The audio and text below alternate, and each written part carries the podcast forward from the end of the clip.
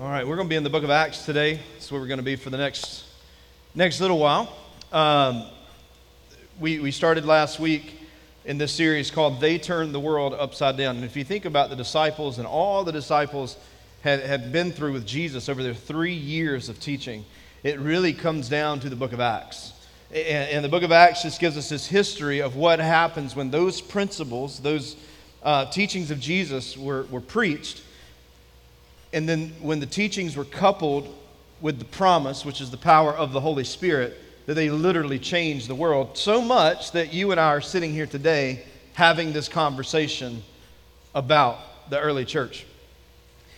And so in Acts chapter 17, verse 6, it says this that these men who turned the world upside down have come here also.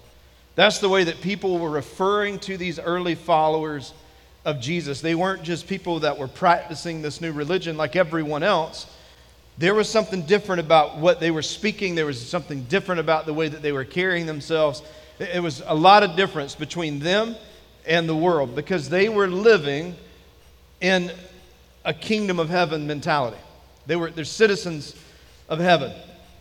And so the, the question that we want to we want to continue to ask as we study the book of Acts is this if my spirit, if his spirit is in us, then why are we not doing the same stuff as those who received the spirit in Acts chapter 2? Why aren't we doing the same things? Has the spirit changed us or have we muzzled the Holy Spirit? So the disciples, they, they turned this whole world upside down because of what they saw, what they witnessed. They, they saw this man, Jesus, who was dead, and he came back to life and he came back in power. And so it was their knowing and their seeking that did something within them. That they could not contain the story of what they had seen and what they had heard and what they had experienced. So they become carriers of this gospel message. Many people would refer to them as radicals, which we would think, man, that, that's a little harsh term. But if you really look up that word radical in the Latin, it just means a group of people where something really took root. And, and that's exactly what Jesus did. He taught them, and his teachings took root within these disciples where it began to grow. And now the gospel is being spread, but before it can make its full impact, before the gospel can go through the nations, there is this very specific instruction that Jesus gives in Acts chapter 1. And he says this You just need to wait. Because there's a lot of times that we feel that we should constantly be doing. I got to do this, I got to do that when it comes to, to our walk with Christ. But there's sometimes where the Holy Spirit says, what you need to do is wait. Because they can get overzealous. And one of the thoughts of the, of the disciples would be this We have just seen him lifted into the sky, the ascension has just happened, and we've learned all these things. Let's just go and start talking about it and telling people. But Jesus told them to wait because he didn't want them doing ministry without the empowerment of the Holy Spirit. So he sends them back into Jerusalem. They gather and they're waiting. And while they're waiting, they appoint a new apostle. They appoint a guy named Matthias. He's replacing Judas because of what Judas, Judas has done. And they're just waiting. And while they're waiting, the Bible tells us that there is about 120 total believers in this, in this gathering, in this room. There's men, there's women. They're waiting, they're praying, they've gathered together in this eager anticipation for the arrival of this promise of the Holy Spirit. And I want you to, I want you to see something. The markings of the early church prayer. Not, wasn't anything fancy. It wasn't a seminar. It wasn't a 15 different ways that we can grow this movement. It was wait and pray. And so the early church was marked in prayer and obedience right out of the gate. And they gathered and they prayed and they were waiting on the arrival of the Holy Spirit. And the story picks up here in Acts chapter 2. When the day of Pentecost arrived, they were all, say this with me, they were all what? Together. This is actually, Acts chapter 2 is where we actually get the name Together Church, by the way. They were together in one place. This is the marking of the early church. There was this unity. And it says, And suddenly there came from heaven a sound like a mighty rushing wind, and it filled the entire house where they were sitting.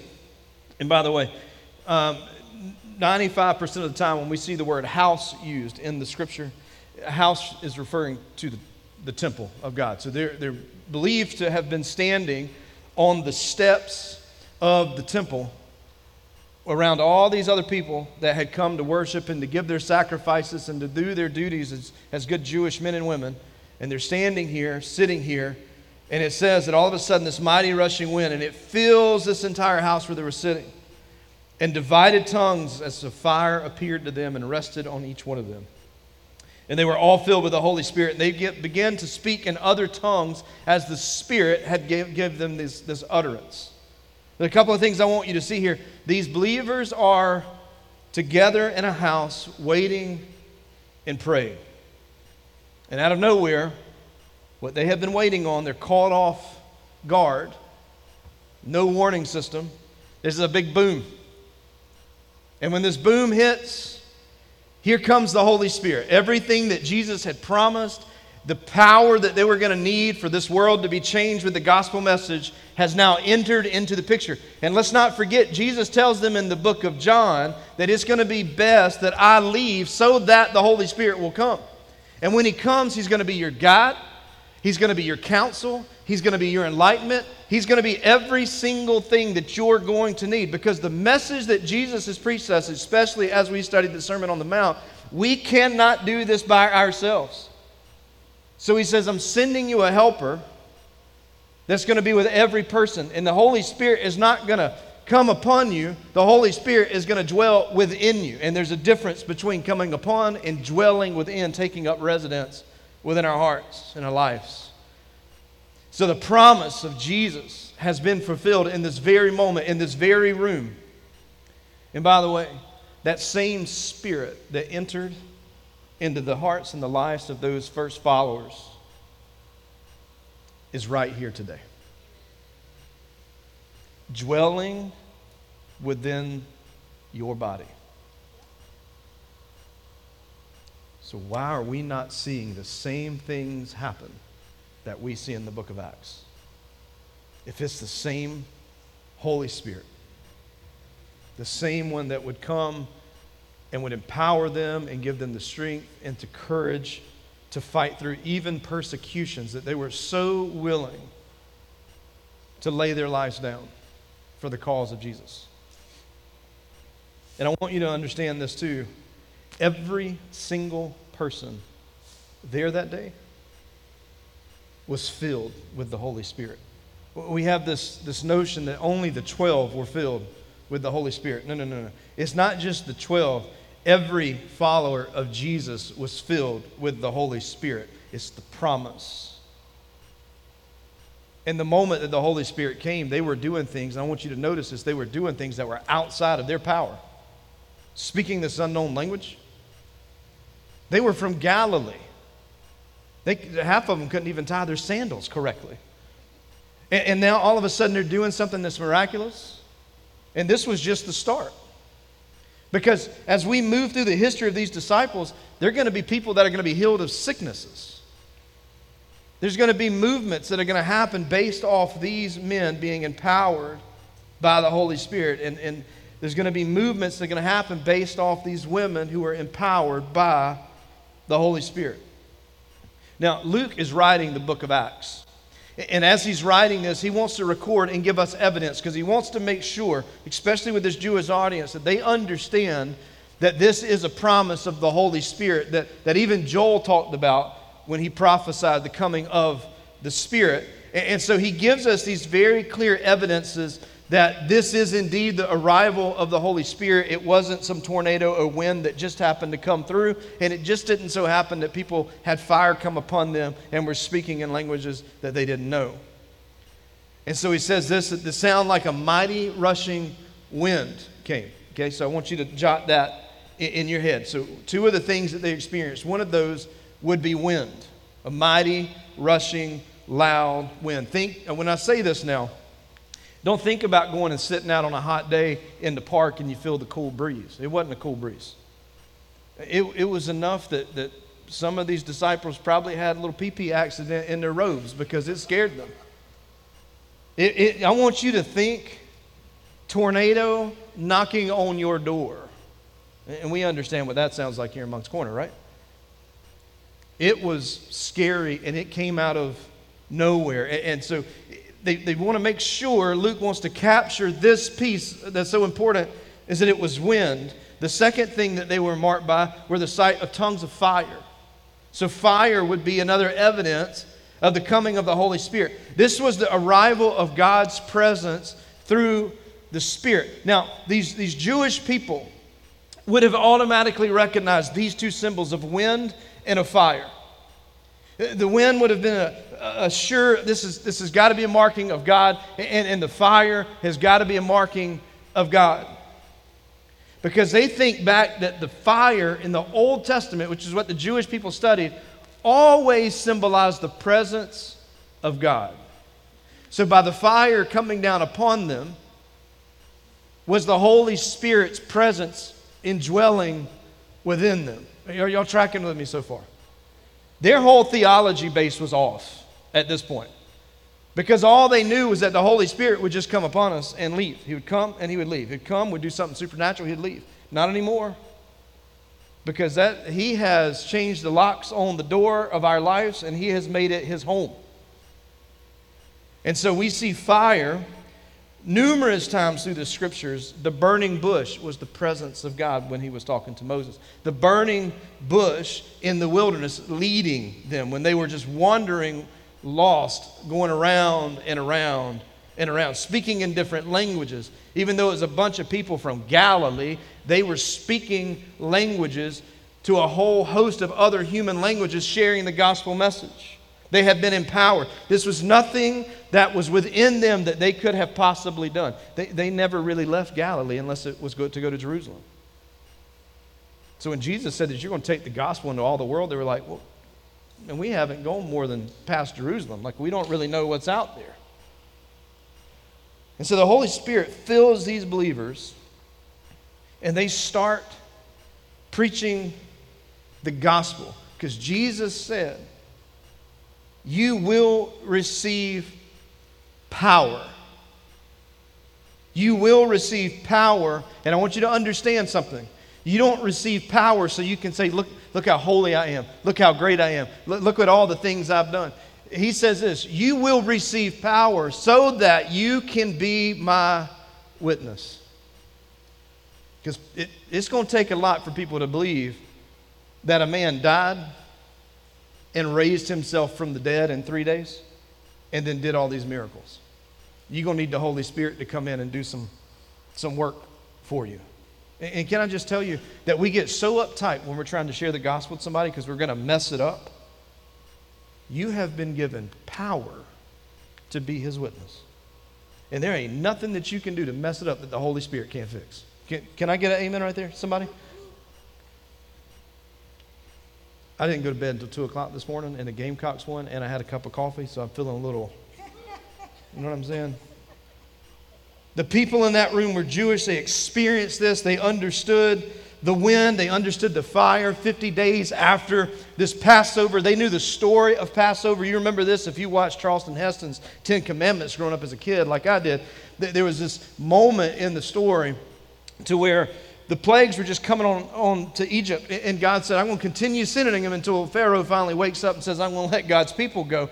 And then one of the things that they did was they said, Listen, we're going to take out some people, but if you don't want your kid taken out, what you should do is go get you some lamb's blood, okay? And I want you to take the lamb's blood and I want you to dip it and wipe it above the doorpost. Could you imagine driving into your neighborhood this afternoon and everybody's out with lamb's blood all over their doors? You know, typically they come ask for a cup of sugar, but in this case they were asking for lamb's blood. If the lamb's blood was over the door, the death angel, when he came, would literally pass over your house. And this was a reminder of God's faithfulness to the people. And so, they, so all these stories, all the scripture, because people say, well, the Old Testament really doesn't have anything to do with the New Testament. Uh, I beg your pardon. It has everything to do with it. Because the Old Testament is constantly pointing to Jesus. And then the New Testament is constantly pointing back, going, see the connection? Jesus is in everything. And so they're picking up these, and this is all from experience. Nobody has said anything yet, by the way. They pick up the fire, they pick up the wind reference, they get the Passover because they remember that their people, their ancestors walked out of Egypt and they walked in the wilderness. And while they're walking in the wilderness, it says this crazy thing happened right here in the book of Exodus. It says, And the Lord went before them by day in a pillar of cloud. Now we think of some big fluffy cloud, like just hovering. I want us to go back to the analogy and think tornado. There's 1.5 million people that Moses is trying to move into the promised land. There is a big tornado going before them. Okay? And they see this. And it says, So this pillar of cloud led them along the way. And by night there was a pillar of fire. And the fire gave light that they might travel by day and they can travel by night. And the pillar of cloud by day and the pillar of fire by night did not depart from the people. God is making a mark right here on their hearts of saying, Listen, my presence is here. Jesus may be gone, but I have not left you. And I have given you a helper, and I have given you someone that is going to lead and guide and direct you you have to take hold of it. So we have this, this pillar of cloud, this pillar of fire. God shows up after Passover to lead the people from slavery to liberty. From slavery to liberty. And the Jewish people in that upper room quickly are putting all these things together. That he, they're seeing that He's going to guide them. They picked that up from Exodus chapter 40 because every single day there was a pillar. He knew that they were going to protect him. In Exodus chapter 14, the pillar protected them. It got between God's people and Egypt. And they would pick up that this is the presence of God with us for every day because all 40 years they're in the desert, God never gave up on them. He was always leading and God, even when, by the way, it was 40 days, it was uh, 40 years. It was only supposed to take about seven days to get from Egypt to the promised land. But disobedience and grumbling will do nothing for you but get you lost in the wilderness. And that's what they did. And it, it cost them because God said, Well, you know what? I'm just going to kill off this entire generation and start over. And that's what He did. And so they picked this up. He's making them a wind and a fire people. You're following me? A wind and a fire people, marked by wind and fire. And so Jesus is showing us that we are to be a spirit and a word people. That we are indwelled with the Spirit, and when the Spirit is within us, it pushes everything else out, even if we don't understand it. So his presence is there among the people every single day. It would be a lot easier for us, wouldn't it, if there was just a constant reminder of a pillar of cloud at our doorstep every morning when we walk out and go, okay, God's with me today and at night there's a pillar of fire. It'd be a lot easier. But I can tell you, it doesn't look the same, but the presence is still there. And the presence of God is not waiting on the doorstep, He dwells within the house that you live in, within the car that you drive, within the place that you work. His presence is there. So God's preparing the hearts of those who will encounter Him. And so the Spirit of God, and I want you to catch this the Spirit of God is constantly at work around you preparing people. Because He's a presence God, He's a relationship God. He has equipped you to be a witness, He has empowered you to be a witness. So He's getting people's lives ready for you to have conversations with. Because He's working in people. In Joshua chapter 2, after those 40 years of following this pillar through the wilderness, they end up in this place called Jericho. They're scoping it out because this is going to be one of the first places that they, they fight the battle to go into the promised land and begin taking the promised land. And somehow, I don't know, I still think it's weird. And if I'm, if I'm able to ask any questions when I get to heaven, it's going to be this one. Um, could you please explain to me, 12 spies, how out of all the people in Jericho you end up at the prostitute's house? Just, uh, I don't know. So, Joshua comes into contact with this prostitute named Rahab. I want you to I want you to hear me out. They've been in the wilderness, and the only people they have been around Israelites. That's all they knew. They really haven't experienced any kind of freedoms yet because they were slaves. Their ancestors were slaves, and everything they ever did, they were told what to do. They didn't have any outside doings with anybody on the outside. Now, this is a scandalous situation happening here because a Jewish person is taking the message of God to a Gentile and a prostitute at that. Right? And, and so he meets Rahab, and she very quickly says, We know who you are. Now, Rahab is not a believer of God. But how did Rahab know who Joshua and those guys were? Can I, can I just tell you my take on it? She didn't know what it was, but it was the Holy Spirit preparing her heart for this moment. She didn't know. There's some people that know that God's talking to them, but they don't realize that it's God talking to them. They don't realize that it's the Holy Spirit working. And what they need is for someone who has experienced that before to point out what it is. That is the Spirit talking to you. And so here's Rahab. She says, We know who you are and we know who your God is. She said, our, and I love this phrase, she said, Our hearts have melted thinking about you. Now, well, she didn't know they've been in disobedience. That's why it's taken them 40 years. But sometimes God will put you on the detour to put you in the place of the one person that He needs you to minister to so that they can get to the place they need to be. And so she says, our hearts have melted thinking of you. The Spirit put it on her heart. And God was preparing the hearts of those that the Israelites would encounter. If you'll just at some point today open your Bible to Matthew chapter 1, I just want you to read the genealogy of the names that are listed in Matthew chapter 1 because they never would put females' names in the genealogy in any of them. Did you get to Matthew chapter 1? There are four ladies named. You know who's in the genealogy of Jesus? Rahab. The Holy Spirit was working way before they knew. He was working way before they left the bondage of Egypt. He was working when they were in the wilderness, just going around and around and around, and they had their own problems. God was working in the heart of Rahab and some of her people. Now, track back to me with Acts. Remember, it's the day of Pentecost and Jews from all around the known world, they've gathered in this place. This is a very strategic moment to be spreading the gospel because you have all these people from all these known worlds at the time. So, this is a good time to be sharing the gospel because I can share what I know with these people and they're going to take it back to their place, and the gospel is going to spread. So, the disciples would not have been able to make this happen on their own human ability.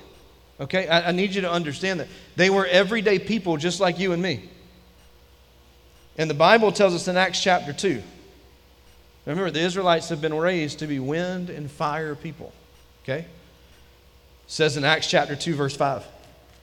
Now there were dwelling in Jerusalem Jews, there were devout men from every nation under heaven. And at this sound, the multitude came together. Okay, yeah, of course they did, because they were trying to figure out what the big boom was. And at this, at, at this sound, the multitude came together. They were bewildered, and, and because each one was hearing them speak in his own language.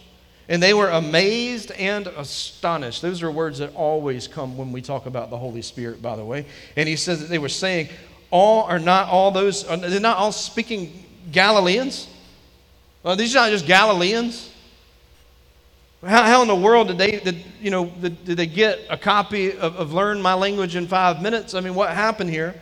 And he says, How is it that we hear each of us in his own native tongue. The, the Parthians and the Medes and the Elamites and the residents of uh, Pamphylia and Egypt and parts of Libya and Fiji, and, and there are all kinds of different names here, by the way. In Cyrene, they're visitors from Rome. All these people are here. He said there's both Jews and proselytes, there's Cretans, there's Arabians, and we hear them telling them in their own tongues the mighty works of God. They, they had an ability that the Holy Spirit gave them to be the witness because they were empowered to be witnesses. And, and they could have said, well, we're empowered to be witnesses, but we don't even speak this language. Well, it doesn't matter because the Holy Spirit's going to give you the gift to do what you need to do when it's time to do it. Stop being scared. Here's the problem when it comes to the Holy Spirit we need to take off seatbelt. I grew up understanding that, yeah, the Holy Spirit's in the Bible and it's really cool and it's a really cool story to talk about. But I think we've talked it to death. What does it look like when we live it? What does it look like when the seatbelt comes off? And we just say, Holy Spirit, whatever you want, whenever you want, however you want. This is the approach of these disciples. He said, In your hands we will be used however you want us to be used. Now, I want you to understand this too. Before they did something great, they were in prayer. There was a prayer movement that goes before the supernatural. Always. So they're wind. What kind of people are they? Wind and what? That led them into the city streets in languages everyone began to understand. Now, I have this map, and I've showed this a few years ago. These are all the fun cities. Okay, you see the fire in Jerusalem? Now, these are every one of those cities that have been named. And it's on your handout too. This is every one of those cities and those places that have been named. So when they shared the gospel message and the Holy Spirit came down and they're speaking these languages, all those people took that gospel message back home. And at that time, that is all of what was the known world of that moment. From 12 ordinary men. Now, if you'll remember, it wasn't too long ago before this story, because Peter's going to preach a sermon and 3,000 people are going to give their hearts and life to Christ. It wasn't too long that he had just cut the ear off of somebody trying to start a riot. It wasn't too long before that that he denied that he even knew who Jesus was. It wasn't too long before that that he got an argument about who was going to be sitting at the right hand of the Father. Your, your past mess ups and hang ups and, and bad habits do not hinder the Holy Spirit's work. He will convict you of those, He will break those, and empower you to share the gospel message. Your past is not a death sentence. Your past is a platform to show what the Holy Spirit can do when He gets in someone's life to transform it. These people were wind and fire people. Those are the worst combinations that you could ever have together, is it not? You, you would never want to start a fire in your backyard on an extremely windy day because you can't control it. I do not think that it was by accident that God would say that we are wind and fire people. The problem is we can't control the Holy Spirit, and we have tried to too often. It's uncontrollable. This is why Jesus says the Holy Spirit's like the wind. He comes and goes wherever he wants to go. He does whatever he needs to do, however he needs to do it. So now, instead of having one pillar of fire, the Holy Spirit comes down and he has a lot of pillars of fire, showing his presence. Because there's a fire that resides in each one of those early followers of Jesus, just like there's a fire inside of each and every one of us and it needs to be kindled. This is why we talk about don't be in isolation, because that fire needs to be kindled, being around other people who are spurring you on.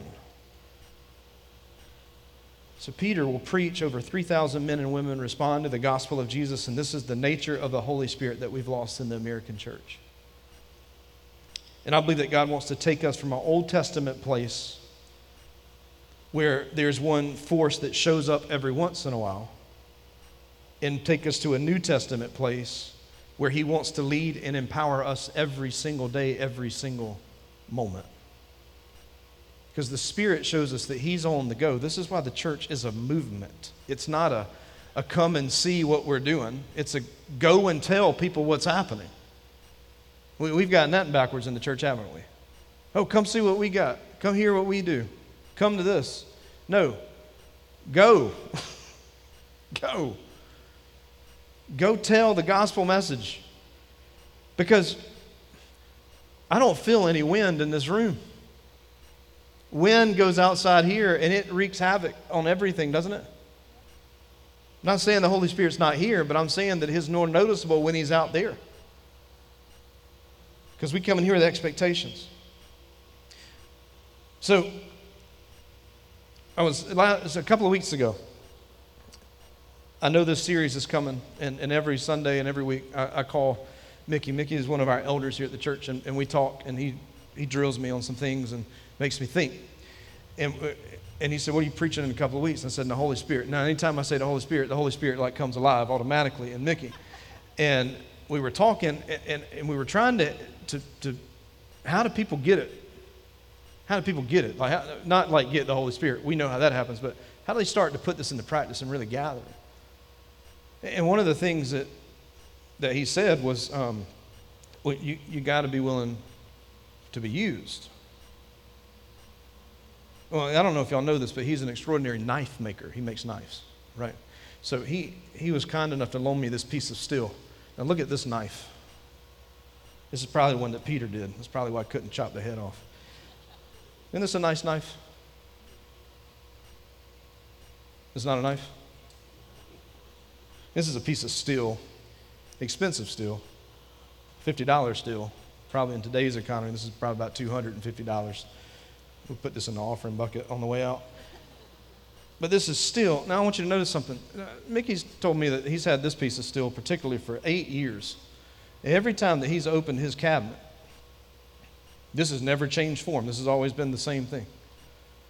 It's always been just one piece of one piece of steel. It's it's really useless. I mean, you might be able to use it as a door prop or draw a straight line, but I mean, other than that, it's it, it's not really making an impact, is it? But as we were talking about that, that piece of steel, you know, this is where we all are. This is where we start out. We just, we're just a form. The question is do we allow God to begin to mold us? There, there's a process. I'm now going to feel like the safest pastor in the world when I start opening this box. So if you've ever wanted to try something, today is the day. But there's a process. And the process is that you know you, you have to take this and, and when this is in the hands of, of the creator that, that piece of steel can start to take a little bit of shape. Right? That's, that's a good knife. Right? I mean, it's thick but could, this would sell in prison. Um, but there, this isn't finished it's got some i mean it, this is way more useful than this right which one do you want in the fight Okay, that's what I thought. Now, some of you, y'all come from Dillon, you're like, no, we want that still right there because we know what that'll do. But this isn't finished and it's starting to take shape. But now this has to go through some fire. It's got to experience some heat, right? And so this is this is going to go through through some heat, and, and it's going to go through its next stage, and it's starting to take a little bit more shape. Like it, has been it, it's it's been through the fire, it's been shaped, but, but it's not, the Holy Spirit isn't finished with our lives like it's not finished with this product. So he, he's going to keep on, keep on carving and, and, getting it right. And the thing is, this is not comfortable for the knife, by the way, because it's going through some very, very hot fire to treat it, right? And it's going through some cuts and there's some sparks. But the, but the, the Creator has, has a vision for what, for what this, what this can be. And, and it doesn't happen in like an hour. This is why I would never be a good knife maker. This takes days just to get here. But it's not finished. It's got to, it's got to have some more finishing to it. Then, then it's got to go through some more, some more fire. And the knife got bigger somehow. But, and it takes on a little bit more detail.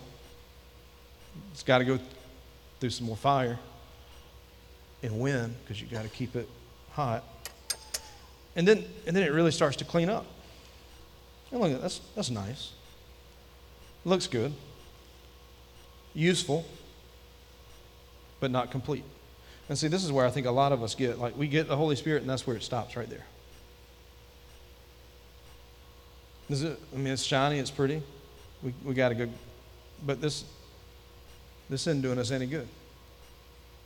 But if we'll continue letting the artist work, what will happen is you end up with this.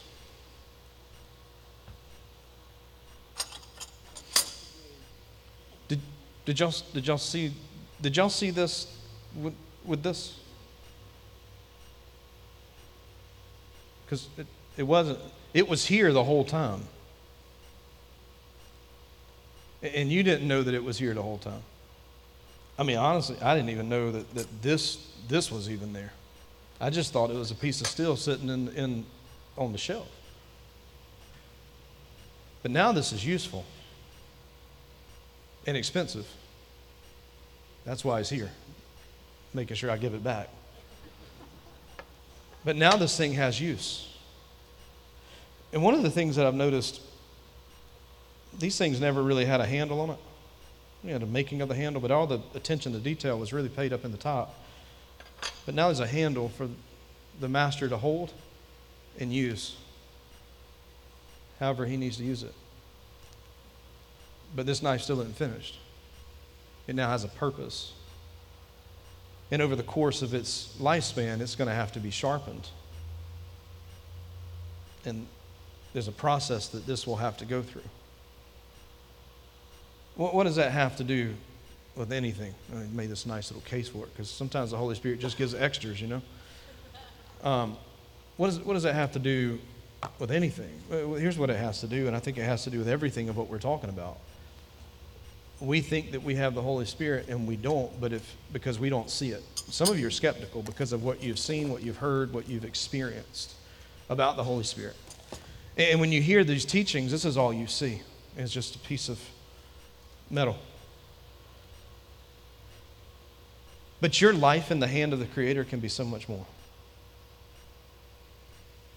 Because one of the things I love about the knife illustration is that the Bible says that iron sharpens iron. And, the, and we've learned Jesus will take us through some, some seasons of fire, won't he? And he wants to take you to another one. And it's the fire of the Spirit, burning away selfish desires to sharpen you in the work of the Spirit and the work of what he wants to do. But a lot of us just get stuck right here. And I just wonder what it would look like for us to see beauty in something like this in your life. I, I ask, what would it look like for us to trust? Because there has to be a trust. And we have to pursue those things that God has called us to the Spirit.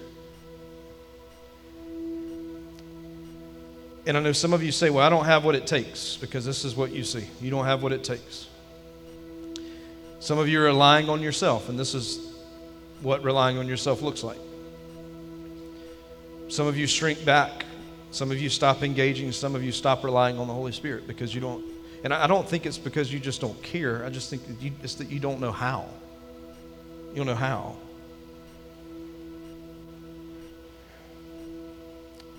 I would tell you to get in the game and just tell the Holy Spirit. I'm going to tell you the same thing I told our elders. Just say, Teach me. I'm listening. And read everything you can. Pray through the book of Acts. Read the book of Acts. Make notes through the book of Acts. We cannot be a movement without the Spirit. It's like going and buying a brand new car and getting home and there's no motor in it. Now, I don't know how you got that car home with no motor in it, but that's neither here nor there. Let me give you a couple of illustrations. If somebody in your disciple group is hurting, posture yourself. Your posture should be this I have the Spirit of God. I don't have all the answers, but I can still step in and engage and care for them because I have the Spirit of God to be His witness. If your neighbor or you have a friend that is unbelieving, and they're asking questions, your posture should be I have, anybody want to finish that? I have the Spirit of God, which is a spirit not of fear, but of courage. And if someone new walks into our church, this is going, this is going to get you now. But if somebody new walks into this gathering of people and they don't know anybody, your posture should be I have the Spirit of God. I have the Spirit of God. So I'm not waiting for the welcome team. I'm not waiting on the specific person to come up to me. I'm going to push through whatever my social anxiety is and I'm going to meet somebody new because I have the Spirit of God. And that person that walked in that door might be the very reason that I'm here this morning because God has divinely appointed this moment for me to speak to that person.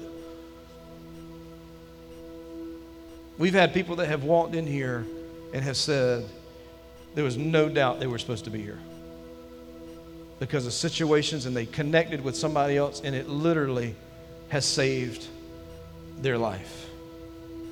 So here's where I want to leave you today. There's a lot more we can talk about with the Holy Spirit.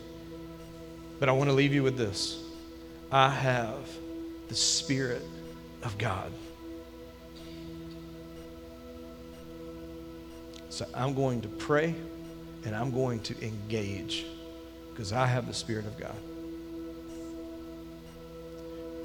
He says, You will receive power. Put your name right there. On the count of three, I want you to say your name and we're going to complete the sentence. When he says that you will receive power, just insert your name there. One, two, three.